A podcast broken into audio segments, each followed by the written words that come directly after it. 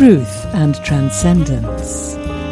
Brought to you by Yes You Now with Catherine Llewellyn.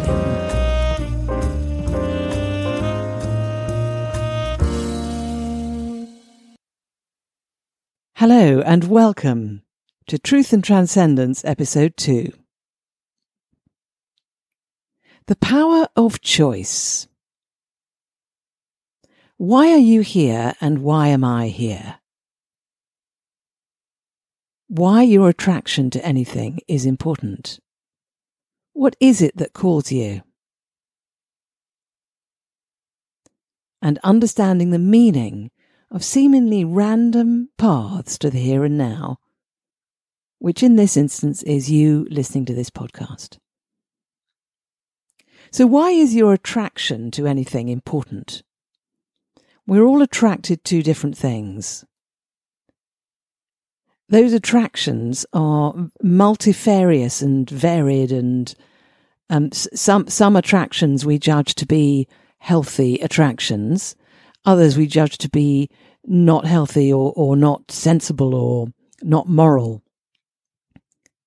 But w- what attracts us to things is really rather crucial if we want to understand ourselves and if we want to focus and harness and utilize our energies and our capacities. A thought leader some years ago gave a really interesting comment. They said that there are three things that motivate people. They are love, power, and accomplishment. Whether that's true or not, who knows? But let's explore that. So, love. If you're motivated primarily by love, you're more likely to be attracted by warmth, affection, empathy, consideration, connection, perhaps authenticity.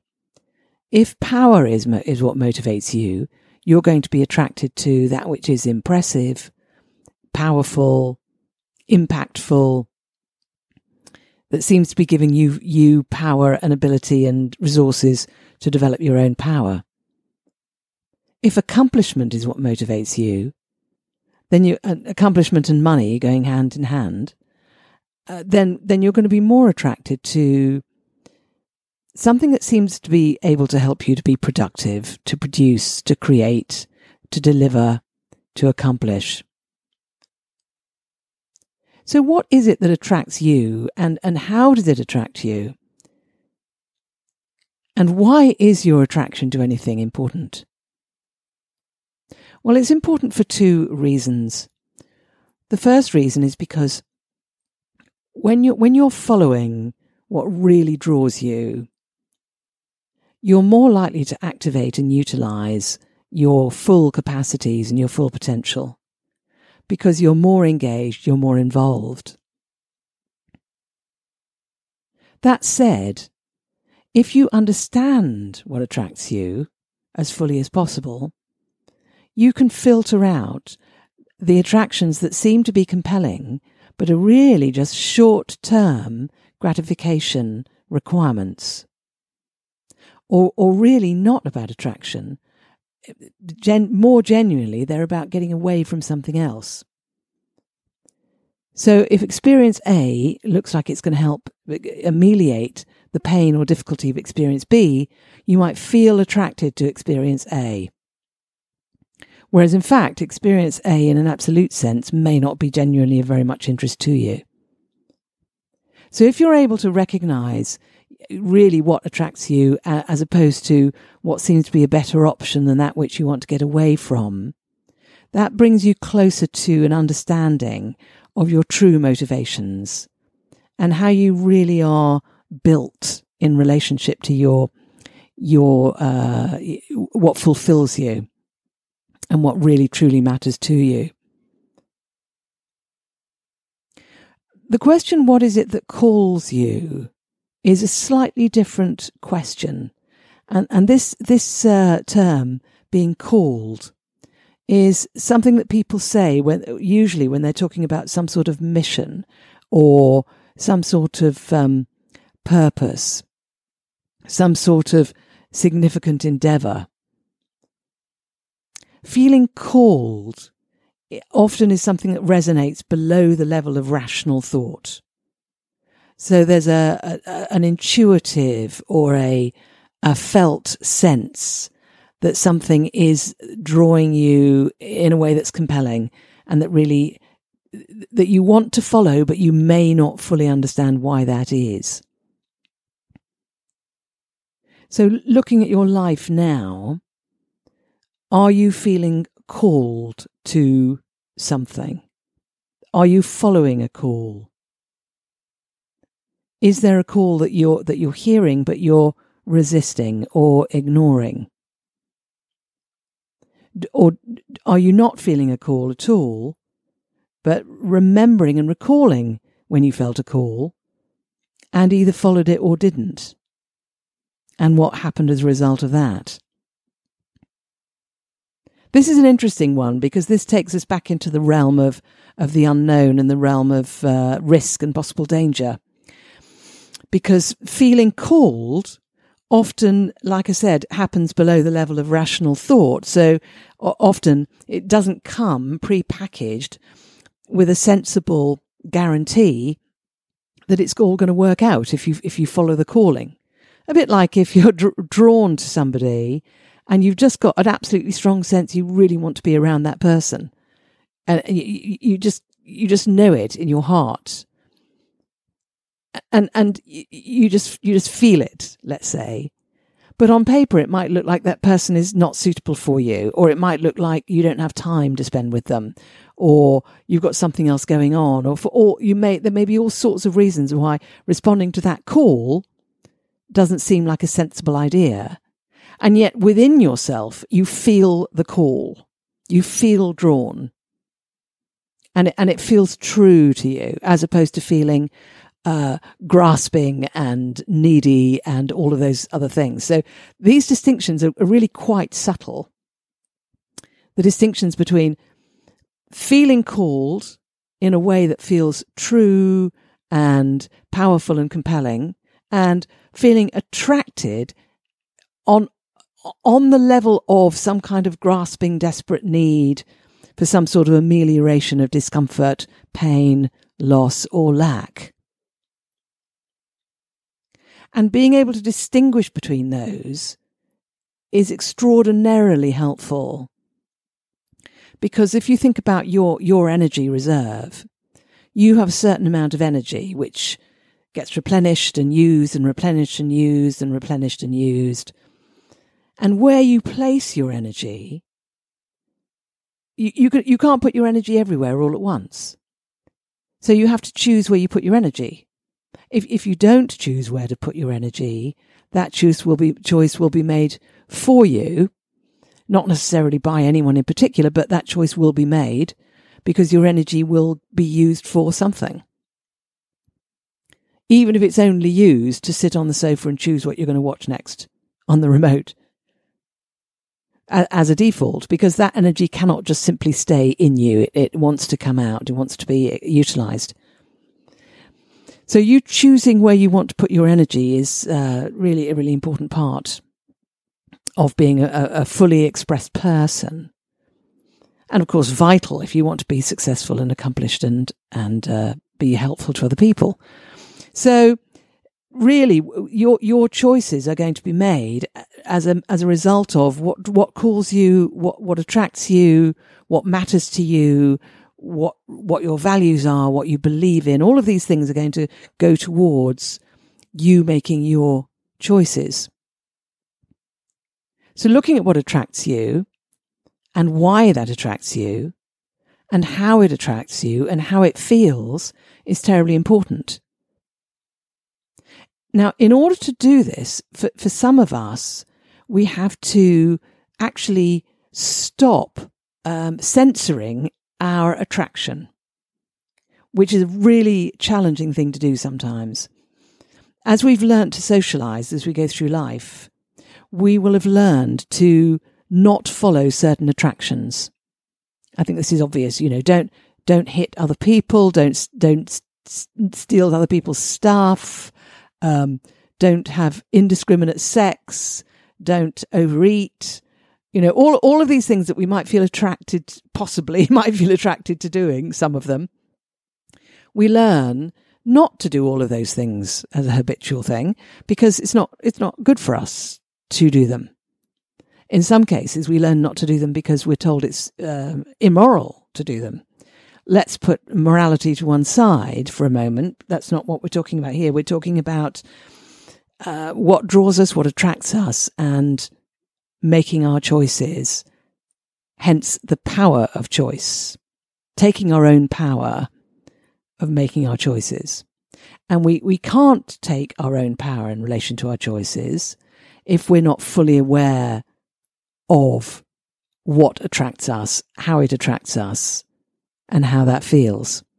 So, in order to really investigate that, we have to allow the full force of our attractions to be felt in us.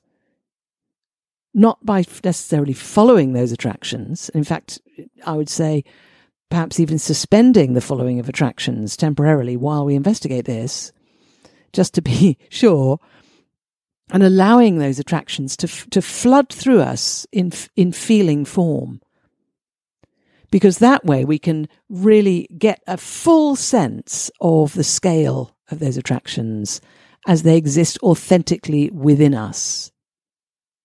No matter to, no matter to what extent we have perhaps shoved some of them down or put them behind a door or in a box or uh, limited their hold upon us.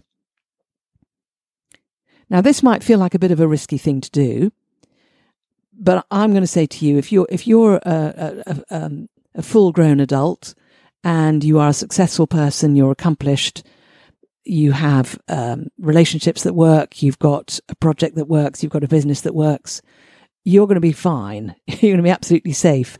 You can open yourself up to feeling these attractions perhaps a bit more vividly than you normally permit temporarily in the, in the spirit of scientific research. So you're, you're researching this in order to discover what's going on. Now, you, when you do this, you might be surprised to learn that uh, suppressing our attractions takes an enormous amount of energy. And when we don't suppress our attractions, by that I mean we don't suppress feeling our attractions. I'm not talking about um, I'm not talking about inhibiting our action in response to attractions. I'm talking about the degree to which we expre- experience our attractions. When we stop, uh, when we stop trying to squash our experience of our attractions, we release a tremendous amount of energy. And when we release a trem- tremendous amount of energy, that actually helps us to make choices and carry out those choices, obviously speaking. What that also does, the interesting thing as well, is when we suppress certain attractions, we give power to those attractions, which means they actually get more powerful within us, even if we're not acting on them.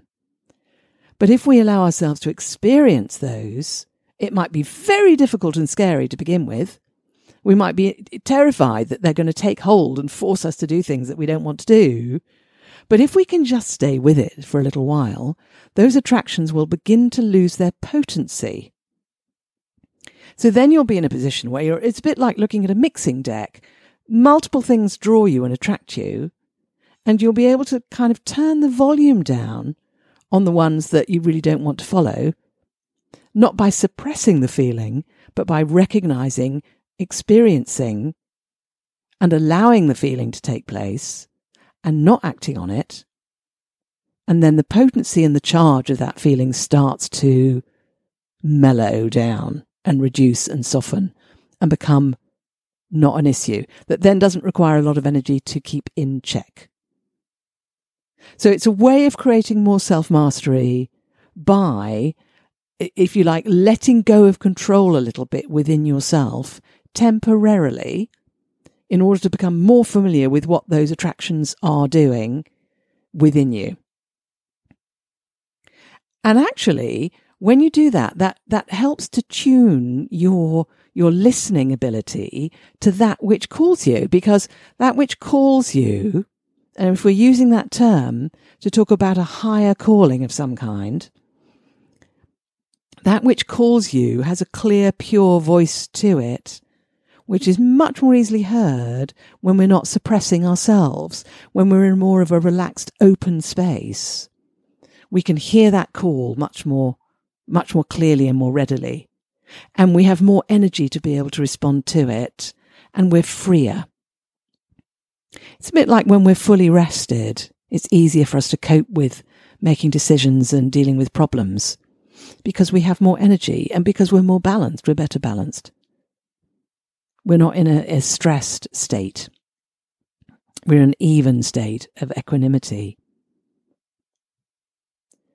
So that's when it gets very interesting. That, that what is it that calls you?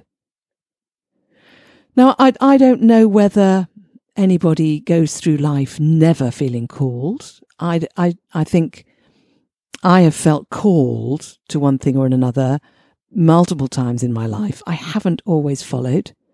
Sometimes I've argued against the call for quite some period of time. Um, there was one example in the in the seventies when some friends of mine went away and did one of these um, enlightenment intensive weekends, and they came back and they were they were transformed. They were you know they were um, energized, fresh. They had clear eyes. They were getting things done. They were making bold decisions. They were, you know, I, I was fascinated. What on earth happened? And they said, well, we did this weekend and you should do it, Catherine. You'd love it. And I said, oh, that's very, very interesting. And I, I, I think I can do that on my own. I can do that on my own. And they went, oh, yeah, well, no, I don't think you can. And they argued with me for about three months. Um, about I kept saying, you know, I can do what you've done on my own by myself. I'm an intelligent individual person. I can do it by myself. And I kept arguing with them. And in the end, they just stopped talking about it. I didn't know what had happened. I found out later they'd had a little chat amongst themselves and they said, you know, Catherine's just being a complete nuisance about this. Let's just stop talking to her about it, leave her alone, and then see what happens. and, uh, and, and I, of course, I was bereft because I was really enjoying these arguments. I was loving the attention. So I, I left it another couple of weeks, and then I noticed I, I wasn't actually doing anything on my own. The, the cl- anywhere near remotely resembled what they'd obviously accomplished on this weekend. So I secretly rang up the people who organised these weekends and booked myself on and didn't tell anybody and uh, and went and did it. But the point with that is that I felt called and then I argued about it for about 3 months, wasted everybody's time and finally followed the call and went and did it. And the hilarious thing was when I came out at the end of the weekend, there was a kind of a celebration, and all my friends were standing there waiting. and bless them, they didn't laugh at me. So uh, that just that, that you know that's just an example of not following the call. And I'm very glad I did follow the call because it turned out to be quite a very useful weekend for me. But uh, you know, since then I have tried to follow the call when it's when it's been there. Uh, but like I say, I haven't always done so. But being able to hear what it is that calls you is the first step, and that then puts you in a position to to choose to follow it or not.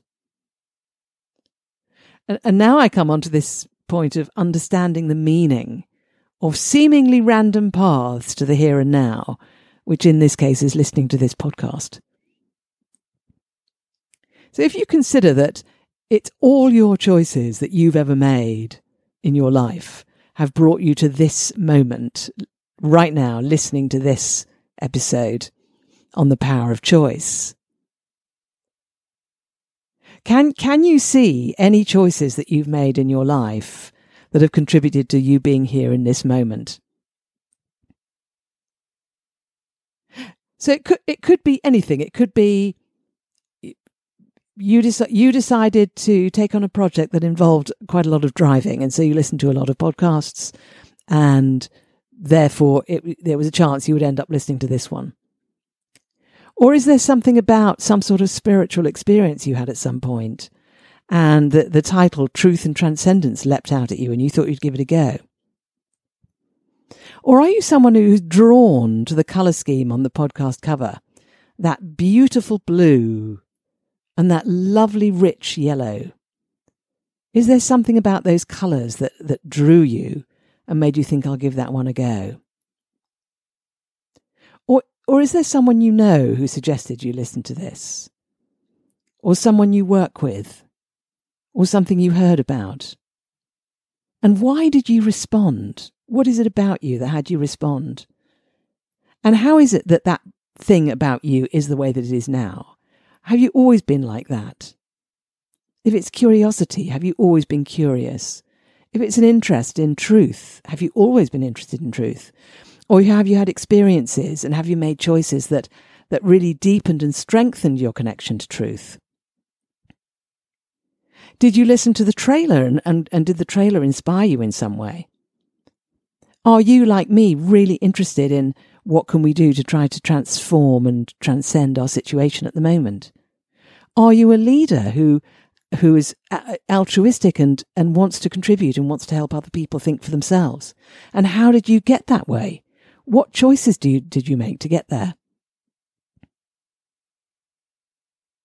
So the power of choice is illustrated all the way through your life and illustrated by you landing here. And I'm delighted that you're here. And I'm delighted that you've been making, you've made the choices that you've made and that you will make more choices because your choices are yours. And that's, that's how you decide where to place your energy, where you can get the best return practically and tangibly, but also where you can make the greatest contribution. So thank you for listening. And today I've got another little gift for you. If you'd like to watch uh, a 60 minute video about why people choose to develop their self mastery and elevate their lives, and how we go about doing that. So that's why people choose to develop their self mastery and elevate their lives and go to the next level, whatever that may be for them, and how we go about doing that you can go to yesyounow.today slash self mastery, all one word. So that's yes you now, Y E S Y O U N O W dot today, T O D A Y slash self mastery, S E L F M A S T E R Y. Have a great week and enjoy. You've been listening to Truth and Transcendence, the regular weekly podcast from Yes You Now with Catherine Llewellyn. For more information, head to yesyounow.today forward slash podcast.